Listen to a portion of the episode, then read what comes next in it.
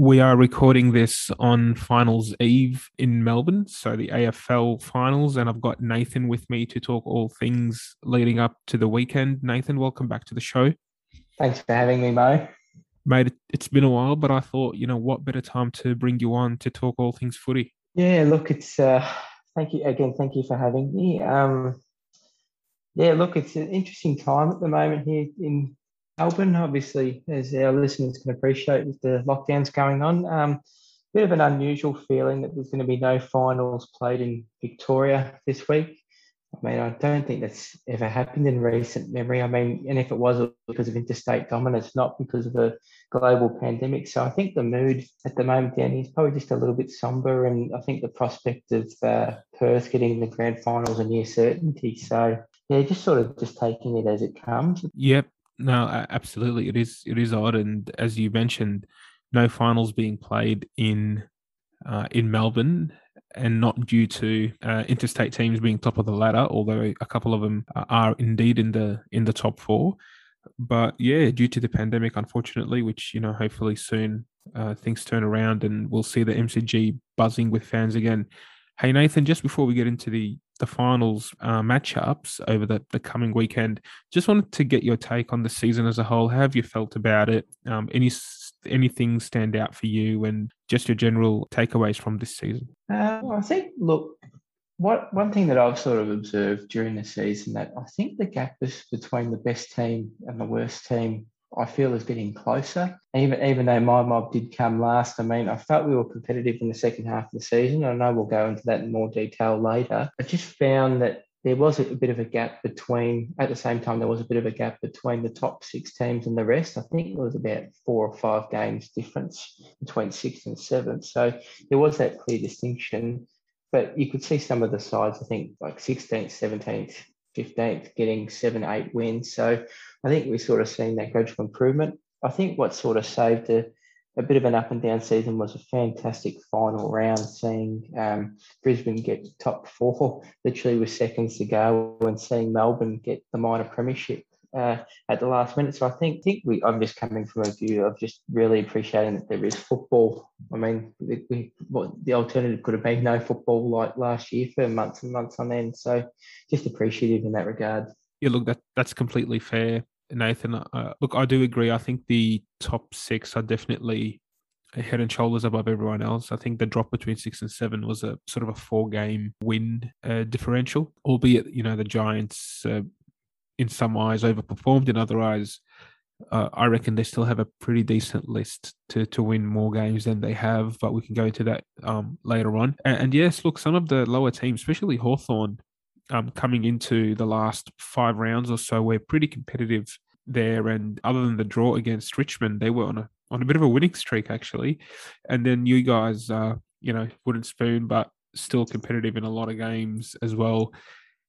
For mine, mate, I felt the season started off really well in terms of um, some of the scores and the attacking football. And I was talking to Jensen about this on the last pod and how I felt that as the season progressed, we were seeing less and less scoring and less and less big um, uh, totals uh, in the games. And I don't know if it's a matter of just players getting fatigued or the mental fatigue that comes with not knowing where you're playing and having to travel over the country and not having fans. I'm sure that would have played a role as well. Uh, but I felt some of the games were left me a bit wanting. Just it wasn't very entertaining compared to the start. We we had a lot more goals, and I think maybe the exuberance and that sort of um, the man on the mark rule helped that as well. You were you were seeing some openings that you wouldn't normally see uh, during the course of the game because of that rule. So look, um, it's a bit of an up and down season for me, and I think definitely the way my team's performed would have has you know influenced my view of the season too. I thought we've had a pretty disappointing season, um, given the expectations coming out of last season with that list. I know we had a few injuries and you know some of the most games missed uh, out of any list this season. I think we're definitely in the top top three or four, but I still think the the list should have been good enough to at least make finals. When you think about you know Essendon making finals and and a couple of the other teams that won two or three games more than us. So pretty disappointing, and I think that would have tempered my um my view of the season as well. Yeah, I look as much as you know, I have a dislike for Carlton. Um, I think deep down, I, am sincere when I say this. I think Carlton does have a talented list. I think their spine is very good. We've got the likes of Weitering, Jones, Walsh, Curnow, and McKay. Like you can really, I mean, Coleman medal winner.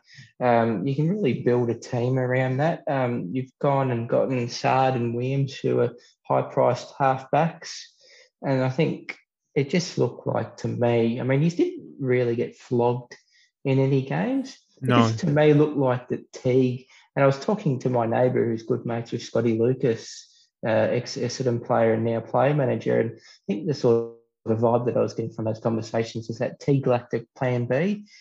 Um, and I think ultimately that was his downfall, as uh, has been reported today in the Melbourne media. Yeah. Look, I agree, Nathan. I think it's not that we were losing. I think the manner of the losses which was very disappointing. We just could never stop any team going on a run of goals. We when we would concede, we would just concede in a flurry. You know, you could be four or five goals up and turn around and we're three, four goals down. So you've sort of conceded seven goals on the trot. We just could never stem the tide when a team got a bit of momentum.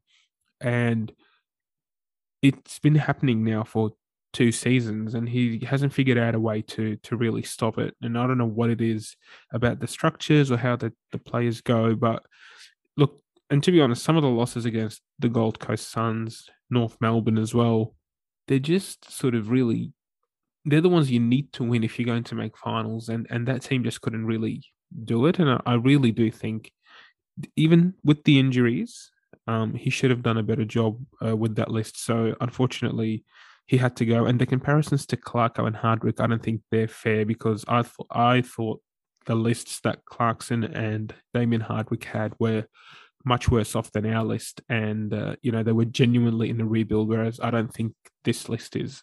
Considering that he's a link to uh, Adam Cerra from Fremantle as well, sort of signals the intent that I don't think you're going to be using pick six on an 18 year old kid. Um, I think there has been that rebuild for a long time at Carlton. And as I said, and I'm sincere when I say this, I think there is some genuine talent on that list. But, um, you know, a big, a big club like Carlton hasn't won a flag for 26 years now. Um, big clubs don't want to wait, unfortunately. And I think you've got to sort of give some allowance to that. Um, so it's going to be interesting to see who gets the coaching gig. Um, the the rumours down here is that it's going to be Ross Lyon, but uh, even some of the temperature that I'm sort of reading between the lines is I don't know if Ross Lyon is as flavour of the month as what he would have been, say, five years ago. No, definitely. I think you ask any Carlton fan, and we would have loved to have Clarkson on board for this, but doesn't look like he's willing to coach next season, and so they can't wait. And you know, you might look on back on that in a few years' time and think, you know, one more season of Teague and maybe you get Clarkson, but we just couldn't really wait, I don't think, and uh, it had to happen. But yeah, look, if it's not Ross Lyon, um, let's see who else is available and uh, is the right man for for the job, and to take a list actually all the way through. So let's see how it goes. Okay, so now that that's out of the way, Nathan, we've got to talk about teams that are relevant unfortunately. So the finals matchup is in, and as you said, no games being played uh, in uh, Victoria. Funnily enough, only one team is actually playing a home game at home, and that's the kickoff of the finals. So qualifying final Friday night, mate, down in um, in Adelaide, down for me anyway, to the left a bit for you. Um, Adelaide Oval, it's Port Adelaide taking on the Geelong Cats. How do you see this playing out? Look, I I think the theme that I'm going to run with in general for most games is who's going to stop the big power forwards. I mean, that's what we want to see in September, don't we? Is uh, the big forwards kicking big goals. And um, having had a look at a couple of previous games between these two, Tom Hawkins absolutely monsters Port Adelaide. Um, not only kicking four or five goals a game, just his aerial presence in the ruck contest. He just has taken that one grab out of the ruck rule.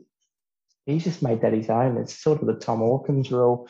Um, for Port Adelaide to win, they're going to have to stop the uh, triple threat of Hawkins, Cameron, and Rohan. Now, I don't know if Rohan's going to play, but assuming he does play, last time they played, they kicked 12 goals combined, mm. And Geelong won by 21 points at the Adelaide Oval.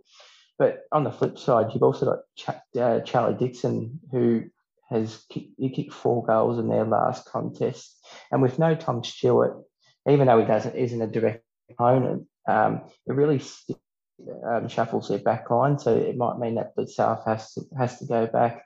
It might mean that Henderson actually has to play one on one rather than rely on a peel off defender. So I think where I see this is really who stop big forwards. Look, fair call out, Nate. I think what worried me a little, and keen on your thoughts here, is the way they folded, they being Geelong, um, in in their last game uh, after leading, you know, by seven goals, eight goals against Melbourne and sort of losing at home, that worried me a bit. And the fact that they're going to Port and Port's going to have, you know, a full house with fans and, you know, the energy that they're going to feed off, um, had me picking Port Adelaide for that game, despite your, you know, very valid, um, you know, call out on, on the forwards. And I think Hawkins and Cameron have actually been a pretty good combo for Geelong this season. I think they feed off each other well, and they sort of average three goals each a game um, for the games they have played uh, this season. What are your What are your thoughts on how much weight do you put on that game versus Melbourne? I know they were going to make the top four, and and you know Chris Scott was saying that they uh, you know they were going to go play in Adelaide anyway, wh- wherever they finished. But I just feel like that the way they folded just left me a little bit concerned. Yeah, it's not a good look, is it? And I think having had a look at recent qualifying final history, I think they've only one of their last seven qualifying finals, including um, the fact that they lost to the same opposition at the same time of the year last year at the same ground. So um, that sort of doesn't help help them. On the flip side, Port Adelaide's record against top four sides this year has been very questionable. Um, they've sort of been known to be a bit of a flat track bully beat the ordinary sides, but actually when it comes to uh, the title fight, um, that's been a bit questionable. But I think given the fact that, yeah, as you said, I think placing a bit of weight, I've probably got Port Adelaide winning this in a very tight contest, probably by more than three goals. Yeah, look, I agree. I think um, Port Adelaide for mine as well. Uh, also, you know, Shaun Higgins is going to miss out for Geelong. He doesn't make the side, um, but Mitch Duncan does return, and hopefully it's a good game. I think Porter dollar seventy two favourites, so they should get ahead and they should win that game, make it to the prelim, host the prelim in in Adelaide. All right, mate. So then Saturday afternoon we kick off with the Swans and the Giants um, playing down in Tassie. Um, what's your take on that one?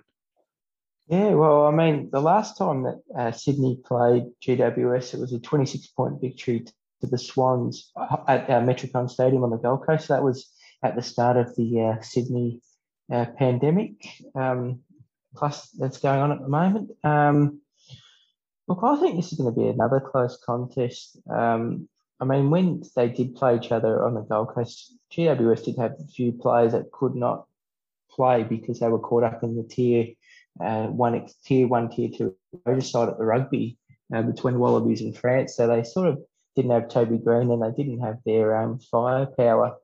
Uh, um, having watched Sydney against North a couple of weeks ago, I just really like the way they move the ball. Like they're very slick. Um, they've got some good kickers. I mean, you've got likes of uh, Dawson and Blakey coming off the halfback flank with some real poise with those left foots. Um, they've got a really potent forward line with Franklin, Papley, McLean, and if Reid's up and running, uh, Reid as well. Um, but I just think you can't underestimate uh, Toby Greene. I couldn't even tell you who they're going to put on him for a matchup. Do they go the tall option of McCartin? Do they go the, the more the stopper in uh, George Stewart, or do they even go with if if they stop Toby Greene? I think they do win this. Even though I did say I think it'll be a close contest, but I think if he can nullify Toby Greene, I think they can win this comfortably.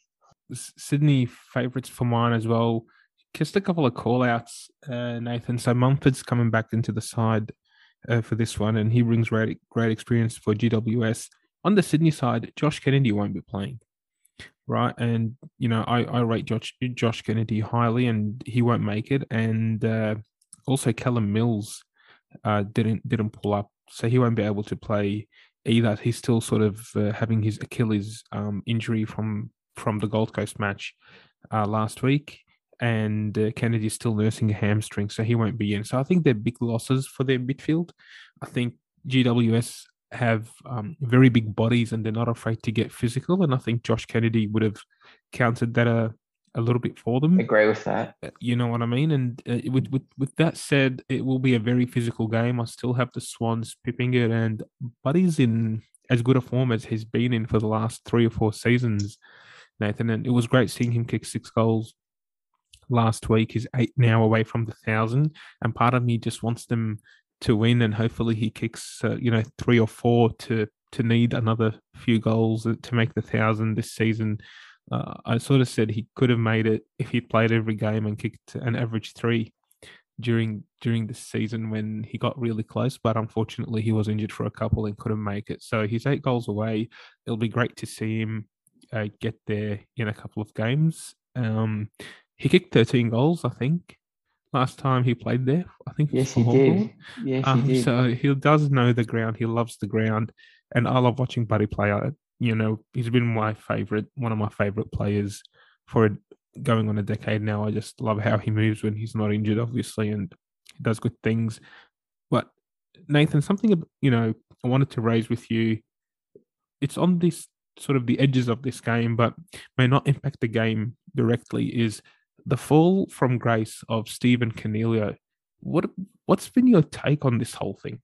Oh, look, I, I think we've talked about this sort of off uh, offline. Um, I think when I watched the Amazon documentary last year, I just looked at somebody who I I don't think he was given enough support by his club, and I just don't think he was comfortable being a leader. I think him giving being given the captaincy was a burden that he didn't need. Um, he just he just doesn't strike me as a as a captain. I mean, you look at someone like Rory Sloane, for example, in the same documentary, you can perfectly understand why he's a oh, captain. Oh, mate, night and day, wasn't it? Brilliant, brilliant leader. But I mean, I just look at Coniglio. He just it's just like it might not have been his personality. Did he it just it just didn't feel right. Um, I'm sure he's a ripping bloke, and I'm sure he's a really good person. I'm not disputing that, but I just felt that he just wasn't. A, I just don't think he's a captain. I agree, mate. He, I felt he was a bit sheepish in that documentary. It was sort of an accidental leader almost, and for mine, he almost felt like he needed to, to take that captaincy because of the the size of the contract he'd signed with the team and the fact that he was a star. And naturally, they're like, oh, you know, you should be captain. I look at how Sydney went with Buddy, and I don't think anyone's ever mistaken Buddy for captain. He's um, never even been in a leadership group, no, Buddy. So exactly right. So there is one way to say that. Okay, you might be a star player, and you know, interestingly, if you sort of flip it to a work context, Buddy would be the individual contributor who's an absolute star, but he's really good at what he does, and he can't necessarily be a team lead.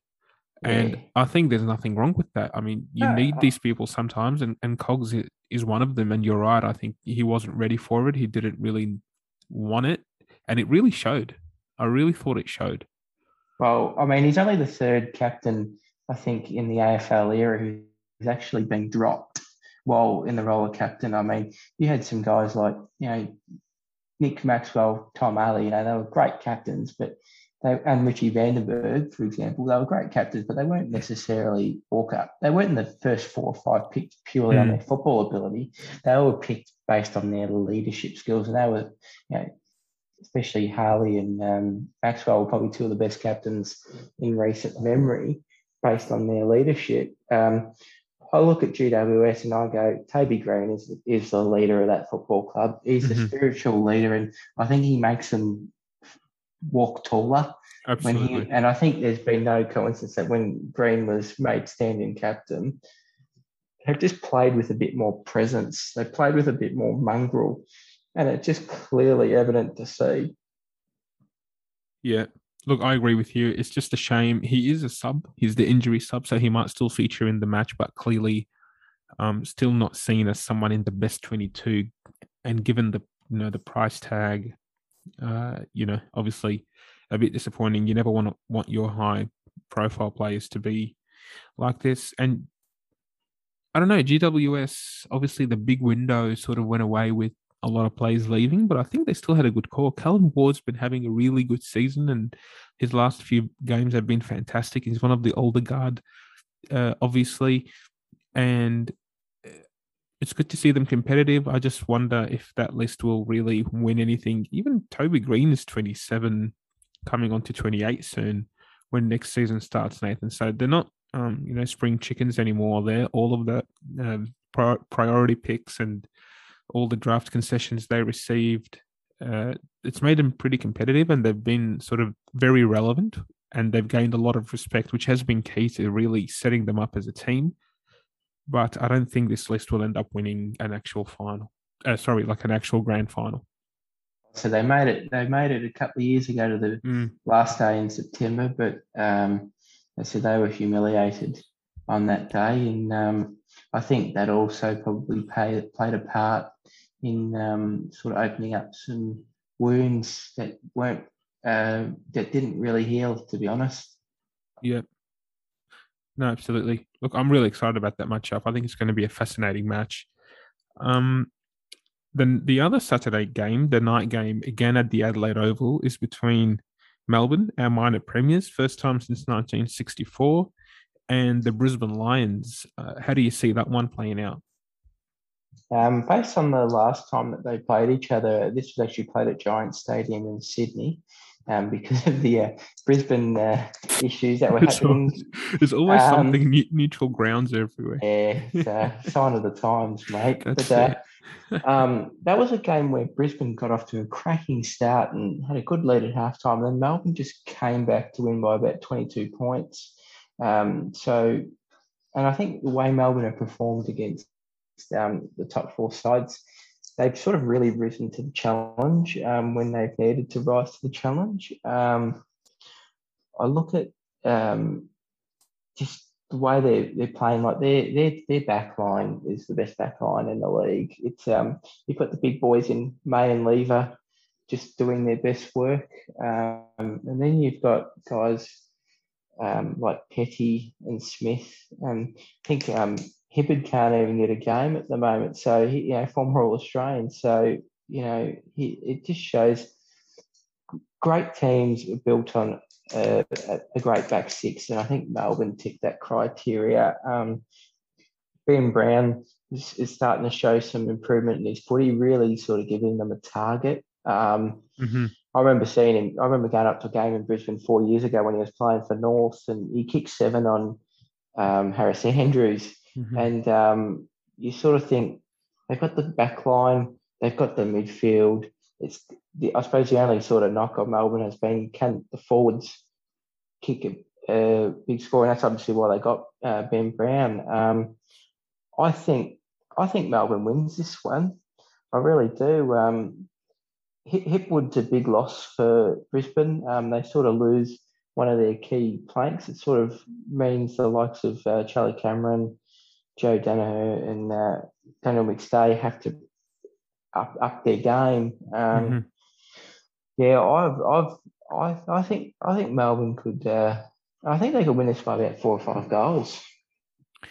Wow, and and just as we've come on air or started recording, Nathan Clayton Oliver won the AFL Coaches Association Player of the Year award, um, with bon- Bontempelli coming in uh, second. So they're just having the season of their life, really. But they were they've also been um, guilty of a few ordinary losses, despite this you know amazing season that they've had. And and to be honest, up until three quarter time last week um, they weren't looking very good, Nate.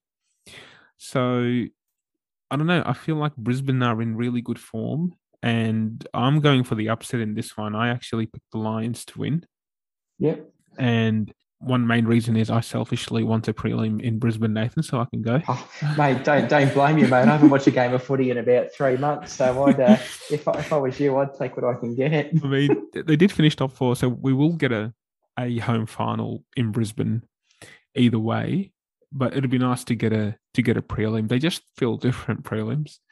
Um, so that's definitely sort of a non, you know, particularly football related reason, just very selfish of me but like I said, you know, how much of last week was Geelong sort of, you know, packing it in towards the end versus Melbourne really stepping up? And I'm just not quite sure which part of them is going to show up. Mitch Robinson's back inside for the Lions, and he just brings a bit of grunt, which is just made for finals. Real, so real think, barometer, I think, for uh, Brisbane. Yeah, absolutely. I, I think Daniher's, um, he's playing, isn't he? Daniher? Yes. Yep. yep. So thankfully not injured for once. So he, he should you know, give him a really good target, and, and it'll be interesting to see how that Melbourne's back six, uh, you know, handle um, the the forward structure uh, from the Lions as well. And I see, you know, Charlie Cameron's going to have to have a ripper of a game for the Lions to have any chance of winning, and then. Uh, you know, Rich needs to needs to really set set the game up from the back as well uh, for the Lions. So Melbourne are favourites definitely. Um, but uh, you know, after last week, I think they're they're still very vulnerable despite them coming back and winning that game. And I'm going with the with the Lions uh, for the upset. I tell you what, I do have a fun fact as well that I want to give to our listeners, and this is I can't claim this. I'm going to uh, give a shout out to my father-in-law, Wayne, and uh, Wayno, um, you gave this to me, buddy. Um, last time Melbourne won a minor premiership was in 1964. Mm-hmm. Um, last time they won a flag was in 1964. Yep. And uh, the last uh, Tokyo Olympics was also in 1964. Oh. So, um, so two of the three have been ticked off. So I think if you're a Melbourne fan, just I mean, just purely based on that fact, those facts alone, um, I think you've got to dare to dream that uh, at AAMI Park or Gosch's Paddock or wherever it is that they're uh, located these days. And um, yeah, I'll just give a shout out to my father-in-law, lifelong Melbourne supporter, who um, yeah, he'd be uh, daring and, the dream. And and you know what, Nathan? What a shame uh, for for them to to win the minor premiership and have this sort of season, you know, amazing season, and not be able to to play at the MCG. Uh, in front of all their fans who can probably I, I um, t- afford. I'll tell you what, afford to, to, to, to sort of uh, you know rent a yacht and and make the way to Adelaide. Mate, I'll tell you what, if uh, Perth holds a grand final, I think you know um, Dan the man might have to get on on the phone to uh, Mark McGowan get that quarantine set, uh, set up because I'm telling you what, if they make the grand final, they will find a way to get over the, across the Nullarbor. If they have to do their two weeks in uh, I think they're talking about building some hotel, some uh, quarantine centre at one of the RAAF bases in Perth there. So uh, get that get that up Jeez. running up, pitch up a tent. I was about to say, mate, better be up and running very quickly. Oh, mate, because they'll pitch tents, mate. They'll they'll have their cheese platters ready. I'm telling you what, mate. They're, they're going to be five star tents, though. I don't know. Oh, mate, I think uh, for something like this, they will uh, they will sacrifice. But I'm I'm telling you, um, and I know a few Melbourne people, and you know they have been they have uh, done the hard yards, and um, now I just wish them all the best. No, for sure, mate. It's been a tough outing, but um, I'll yeah, I'm going to go for my second team these days, which is the Lions. Alrighty, to so to round out the first week of the finals, Sunday back in Tassie, looking at the Bulldogs, who you know dropped out of the top four after a very very wild final round and they take on Essendon. What, what's your take on that one?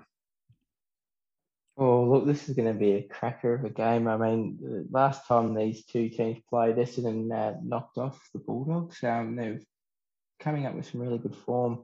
Like, um, they're just playing with some real good ball movement. Stringer's playing some of the best football he's um, played in his career, and that's sort of even going back to his uh, days at the Bulldogs, where he was sort of um, trying to get into that bona fide star. Um, you know, they've got a bloke by the name of Peter Wright. No one wanted him. I mean, the, the Gold Coast are paying, you know, 150 grand of his wage, and he's come out and kicked seven against the Bulldogs, and he's kicked another four or five on the weekend. So he's in really good form.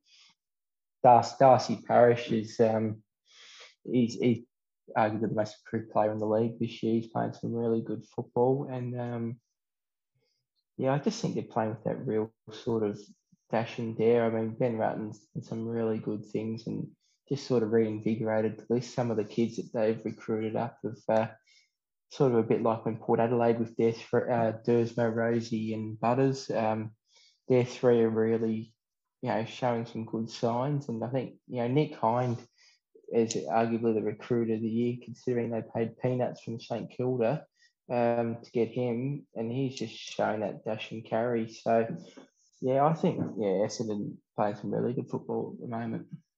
And is it is it good enough to get over the Bulldogs, Nathan? Oh, look, I can't stand Essendon. I mean, Makes two of us. Um, um, you know, I, mean, they don't really take the North Melbourne rivalry seriously, but yeah, we probably take it a lot more seriously than they do. And um, being an Ascot Vale resident now, um, I, am sort of on the border of both, depending on what part of Ormond Road I uh, go across. Um, no, I think, look, honestly, all jokes aside, I think they're good enough to win this game. Um, I look at the Bulldogs and think um, Libba and Bont had poor games last week, and I think they're entitled to have those poor games. But I think where's the ruck support going to come from? I mean, Sam Draper's played some really good football for us, and then this sort of piecemeal uh, thing that they've got with Lewis Young and I think Bont threw himself there, and oh, I couldn't. I think everyone. I think they, everyone has a go at the Bulldogs. Um, I mean, Kim English only went to five contests last week because they sort of needed him to provide some support in the forward line for Aaron Naughton with the ACL of Josh Bruce. Mm. I think for the Bulldogs to win, they're going to have to bring Stefan Martin back.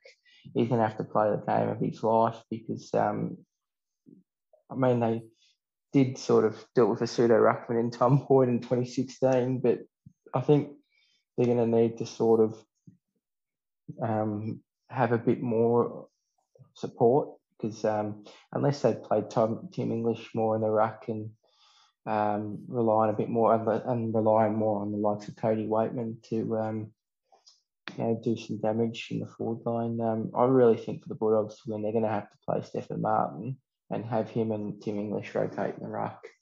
Yeah, so I don't think Martin made the team that was named. Okay, yeah. Uh, so I could be wrong, but I don't think he made it. Um, mate, have you seen? So, so look, one, I agree with you. To be honest, first of all, with you know how the Bulldogs have been going now, something in their favour is before the loss to to Essendon, they'd won the last six games by a fifty-four point margin against him. I know this Essendon team's a, a bit better drilled and, and the players are sort of high on confidence, but they should sort of they shouldn't be too despondent from the loss, um, given the way they've performed against against uh, Essendon over the last six games. And I feel like, mate, the the Dogs midfield hasn't been performing that well. They sort of tend to go the way the Bont goes. They're so stacked. I mean, Bulldogs have got some of the most ridiculous depth I've ever seen in a hmm. midfield. Mm. Um, they're stacked and they've got some. I mean, Macrae serious talent. They Bont, Libba, Dunkley. I mean, it just goes on and on. I mean, you've got guys in the twos, Bulldogs, who can't even get a game. They'd probably get a game for 12 13 AFL clubs. That's how stacked they are in the midfield. But it just seems to be that just something's not working at the moment. I don't know if it's a work rate or um, wear and tear, or maybe some sides have actually figured them out. But mm. I mean, if they get that midfield firing and get enough supply into the forward line, I think the Bulldogs win this. Yeah, I agree, and I think uh, I am picking the Bulldogs to win. I think they have um, uh, I think they do have the the list of players, and and they're a higher quality than than Essendon. So I hope they they get over the line, and the fact that I don't like Essendon either. Um, is Ugle-Hagan's injured? Is he? Um, I'm not sure to be honest. I haven't had a chance to have a look at the teams tonight. Yeah, um, it's um, a bit odd because he's not named even on the extended bench, and um, because I thought you know he was sort of a, a good, uh, you know, an adequate replacement after Bruce went down. thought he was performing well in the games he did play, and he would have sort of served a purpose. But clearly, he's um he must be injured. Okay, so then Nathan, just to recap, Port Adelaide versus Geelong, you're picking the Cats. Port Adelaide. No, you're picking Port Port. Yep. And then Sydney versus the Giants, Sydney. Sydney, Melbourne over the Lions, Yep. and the Bulldogs over the Bombers. Yeah. Okay, I think um I think we uh, we have the same picks as- except uh, of course for the Melbourne Lions game. I've I've got the Lions. That's right. Yeah. Great. All right, mate. Well, let's see how it all plays out. Really exciting, and uh, yeah, it's good to see footy fi- finals footy with crowds as well. Um, that's I guess one positive out of Oh, putting the You, games. you, you couldn't have they are. games without um, crowds. No, absolutely, mate. And it's a really good segue, actually, Nate, because two of the games are being played in Tasmania. And obviously, a few weeks ago, a much awaited report came out. How long have they been waiting for that report? I feel like it's been going on for years. Um, Um, I don't think it's Carter been that long because Colin Carter, the ex, uh, he was involved in Geelong. Um, I think it's been sort of over 12 months in the making. Um, obviously, border restrictions and all that sort of stuff sort of made it a bit challenging to sort of get boots on the ground. But Mhm. um, it's sort of been a long awaited report. And um, yeah, it sort of poses some really interesting scenarios for football in the Apple Isle. And you know, mate, like even I think 10 years ago, there was a question on or a statement by Colin Carter on he- you know, it'll be illogical that you subsidize the 10th team in Melbourne, but you wouldn't subsidize the first team in Tasmania. And I think that's the general sort of theme of his report.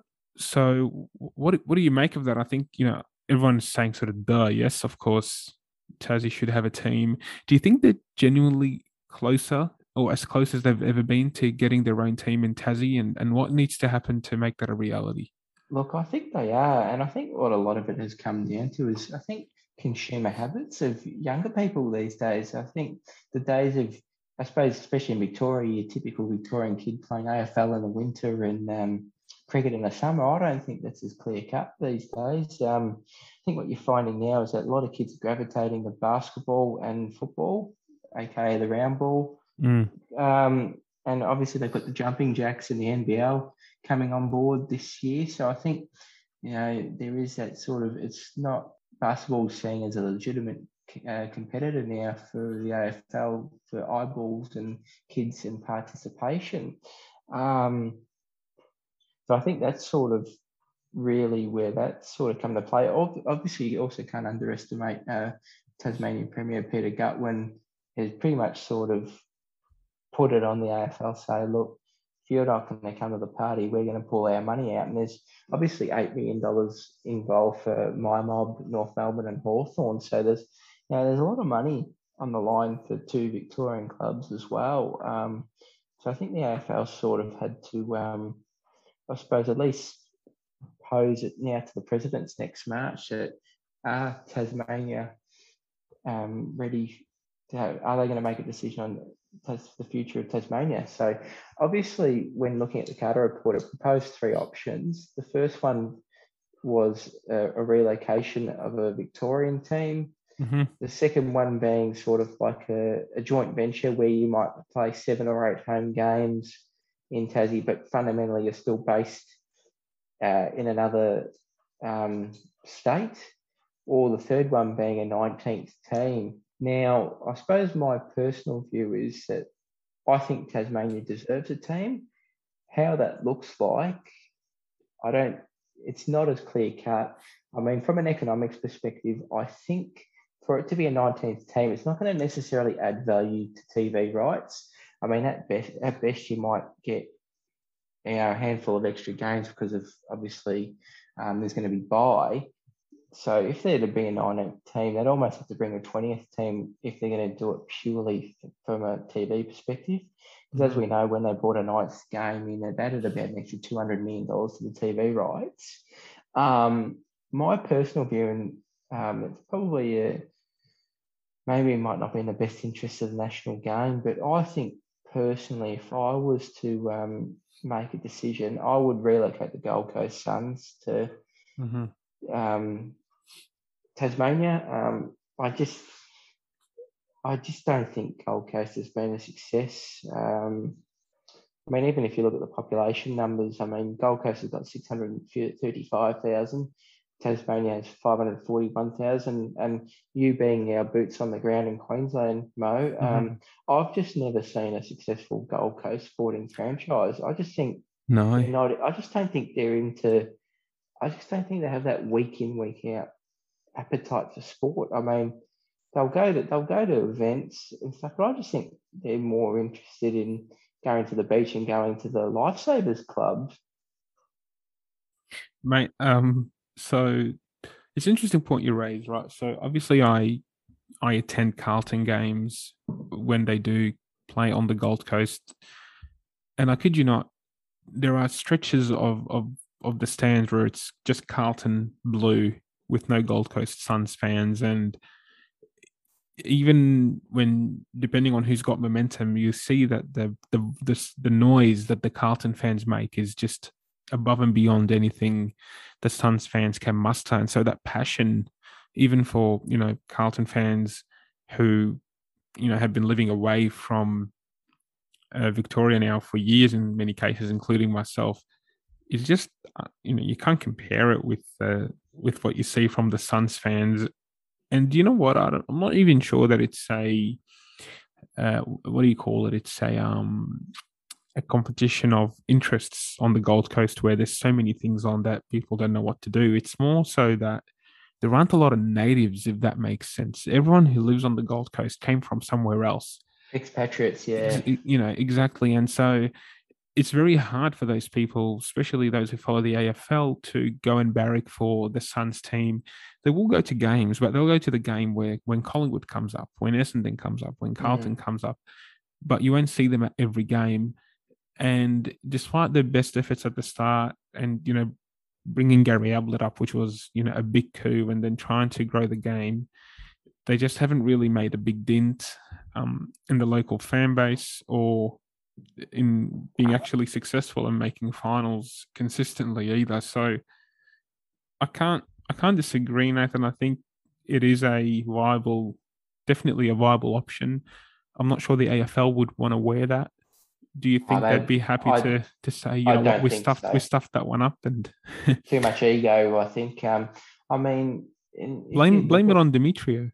Yeah, but I think Gill was involved in that too. I mean, mm. just to sort of further support Tasmania, like I think there is an appetite. Like for example, when Hawthorn played Essendon, I mean, it was the first time Essendon had played in Tassie for thirty years. Mm. They got a fifteen thousand COVID crowd. Like, couldn't actually get any more people in the stadium based on the COVID restrictions. Um, and obviously, the fact that they're pumping $8 million into uh, two Victorian clubs shows that that would be $8 million ready to go. And I mean, I know the Carter report did say that it would require significant government funding, but I think this could be an opportunity to sort of bring Tasmania to the national stage. And I mean, as a North Melbourne fan, like I've been to Tassie regularly for games, and it's a really sort of, you can sort of really sell it on the tourism angle too. Um, like it is a viable place to go and watch footy, and like you sort of make a weekend of it. Um, mm. Now, I've sort of come up with my own idea for um, how they could sort of supplement the Gold Coast. Is you know potentially you know there might be two, three, four clubs or whatever. They play up anywhere from two to four games a year on the Gold Coast, and that way that the Gold Coast would still get there you know, eight or nine games a year. So there would still be content. And if it is, say, a series of Victorian clubs going up there, you know, they can sell that as travel packages. They could play the game from school holidays um, and sort of that way, sort of bring in some economic um, activity activity for the southeastern corner of uh, Queensland. Because um, mm. I mean, there is, uh, I mean, uh, there is as a as a southerner, I mean, to be able to go watch your footy team in, say, July on school holidays, that's very appealing. And that's obviously been demonstrated through um, pre COVID times when you used to get a lot of Victorians make the trip to the Gold Coast to watch their team play. So, I mean, I think there is a market in terms of games on the Gold Coast. I mean, look, I mm. personally wouldn't want my mob going up there because obviously the, the history that we've got with the Gold Coast, it probably wouldn't be a good look for the supporter base. But I mean, you know, there's sides like, you know, St Kilda, you know, maybe even Hawthorn if when their deal goes out or whoever, as, as a way of getting content because I mean the AFL is seeing great growth in grassroots football through the Auskick programs and the AFLW. Uh, women's football's done gangbusters in the southeast corner of Queensland. I mean, maybe that's a way they could compromise to still get content, still get eyeballs there. I mean, I know it's not an ideal solution, but I just feel from an economic perspective, they're hemorrhaging way too much money on the Gold Coast. So, with with that said, Nathan, is it then do you see a path where Tassie gets their own team where it's a new team in the competition, or will it be sort of a, a team that moves? Like, is that the only way that they'll they'll get a team if, if the team relocates to Tassie? I think the thing is, if they do get a 19th team, then there has to probably be a plan for a 20th team. Mm. Because, as I said, if, if they're not going to add much to the TV rights, especially in the uh, COVID world where funds are tight, you know, salary caps and soft caps have been slashed. Yeah. Um, that's where you know what I mean. There's going to have club presidents going to go, well, where's this extra? Now we're going to lose our slice of the pie because if the main the reality is TV is providing a big portion of the revenue base. I think when we did our podcast last year, it was up to fifty. It was fifty three percent in twenty nineteen. So mm-hmm. mm-hmm. you got to think where's the where's the TV product? And I think what Tasmania is sort of almost a victim of their own success because they do all support the AFL already. So it's not mm. like you're going to get new people following the game. It's just going to be sort of galvanising the existing base. But I, I personally think, and this is obviously to the detriment of my football club, I think that they deserve the right to have their own team. I think that they will be pushing a relocation, and obviously everyone's going to say North Melbourne, North Melbourne. It's always the way. It's the easy um, line that everyone comes up with. Um, but I mean, if I mean, if I was making the decision, it'd be the Gold Coast relocating, and you know what, they'd probably just take over. They wouldn't even call them. It'd be sort of a takeover rather than a relocation. Mm. I think. I'm not sure they can keep the Suns down in Tassie. ah, well, yeah, you'll have to go with the uh, green and, and something else, wouldn't you? Well, given the nature of the state. Tassie, Tassie Devils. Yeah. Well, there's demons, there's devils. It gets all a bit too much. And just on the point of the next an additional team, Nathan, I I don't think that we have the talent pool that will support a whole new club either. If I'm honest, I'd agree with that. I think uh, the comp is stretched as it is. We are quite a limited talent pool in one country. We don't have really many internationals coming in, and given all the other competing sports and everything that everyone plays, uh, having an additional team or two, as you were suggesting, if they're going to add one team, you're probably going to add another just to get the games in, uh, to add the games to the deal. The pool will be much too diluted, which, which on a very sort of separate note, uh, makes me a bit concerned about the AFLW expansion as well, but that's a topic for a different day. Again, the, the game was already struggling on the women's side to be competitive and appealing and entertaining, and then they go and add another couple of teams, and you're diluting that talent pool even further. So maybe it's teething issues there, and eventually you'll get up to speed. But I think on the men's side, it'll be too hard. The other thing I know there's been comparisons to, I don't know how much you follow with the NFL, but the Green Bay Packers, which is a very successful NFL franchise situated in, in Wisconsin and a yeah. sort of tiny little town, which is yeah, right up the north. I, I know I know the area well. Actually, so, spent a bit of time there. A oh, well, well, there you go. And, and sort of, it is a small population. However, it's all in the one city, and that's why I take a bit of um, you know, um, a holdout on the comparison with Tassie, because my other part to the Tassie thing is Nathan are you based in Hobart or Launceston? How do you split the games? Are well, you largely a Hobart team, or you know? Well, Peter Gutwein's work? Peter Gutwein was on SEN here in Melbourne yesterday, and I listened to his um, interview with Gaz and Tim, mm. and um, they basically said what would happen is that the team would be based in Hobart in terms of their living sort of arrangements, but what would happen is that it'd sort of the games would probably split between Launceston and um, Hobart. Now, the bigger games would go to Launceston because they've got the bigger stadium and they're talking about doing an upgrade to make it between 25 to 30,000. Mm-hmm. Um, I think at the moment, uh, UTAS is about 22 and Bellerive is about 18,000. So um, I think what it would be is Hobart would be the, the base, the training base, but Launceston would probably have the bigger games. Got it. Okay, and you know it'll take some getting used to, but I guess it's almost like they have two home home fields, and you know how do you get used to them and making sure you've got advantage and all all that sort of thing. But that's fine. Look, obviously Tassie is a very passionate AFL state. A lot of fans there that are ready to to support a local team. Like you said, how many new fans are you picking up by having a team in Tassie? Maybe a lot of the current fans that follow the local footy a lot more because they don't they can't um, you know connect or relate to an AFL team. Maybe mm. they'll pick them up as well, uh, and they'll be supportive of a Tasmanian team.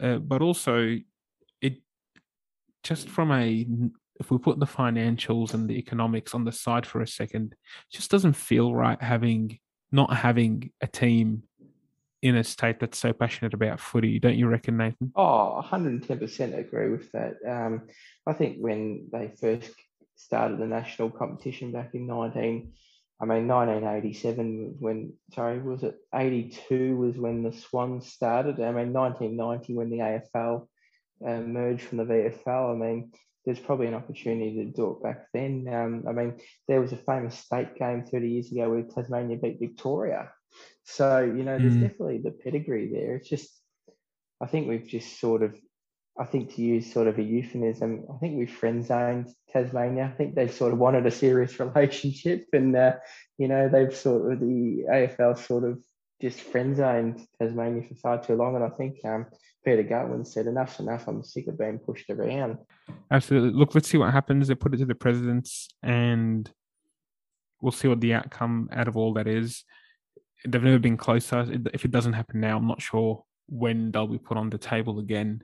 It'll, it'll take some time. Nathan, we can't end a podcast when we have you on without talking about Tottenham Hotspurs. and um, I don't know if is he still your favorite player or was he ever your favorite player? I don't know where you stand Oh, on mate, I've got my, my last football shirt that I purchased, the first Nike purchase had a Kane on the back. The, is that right? So Harry uh, Kane, mate. So talk to us to update us on the Harry Kane situation.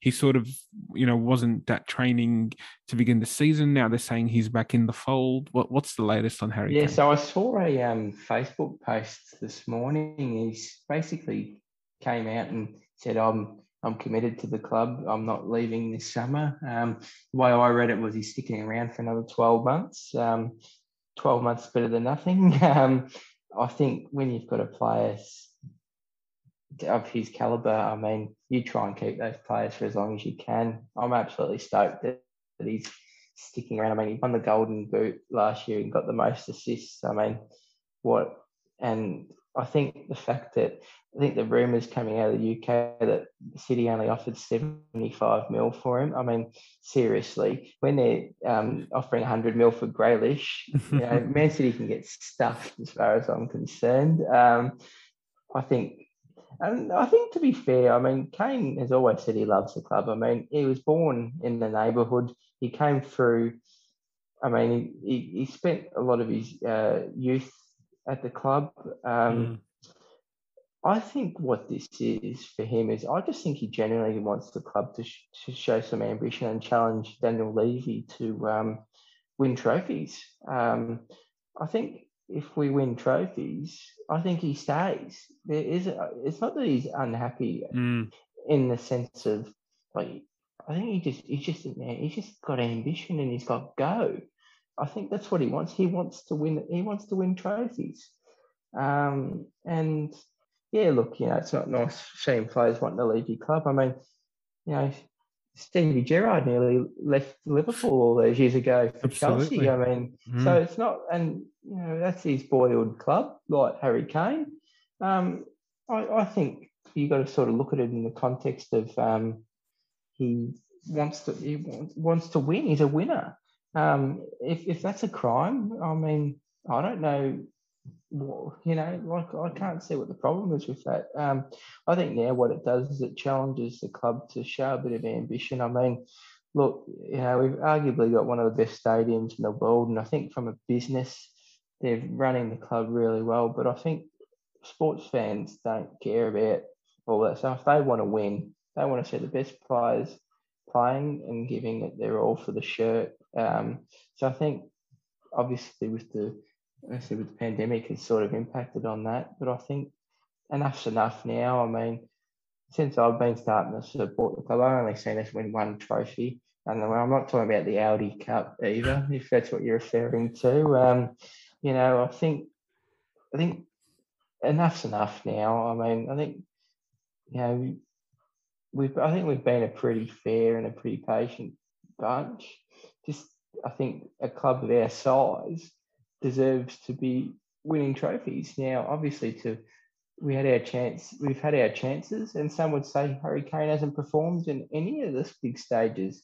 That's Euros. That's the club and country. But I think you know we really need to pull our finger out and uh, be amongst it if we're to keep a player of his caliber. Yes, and look, he is 28 years old. When his contract's up, he'll be 30. So maybe that's why City lowballed the offer a bit although with the current sort of fitness regimes, etc., you'd hope he'd have a few more years in him. It's as bad for City, I think, as it is for Spurs, just because who's replaced Aguero for City? I mean, it's not Grealish, and they didn't really bring in an out and out striker of that caliber to get you the goals when you need them, the way Aguero used to mm. do.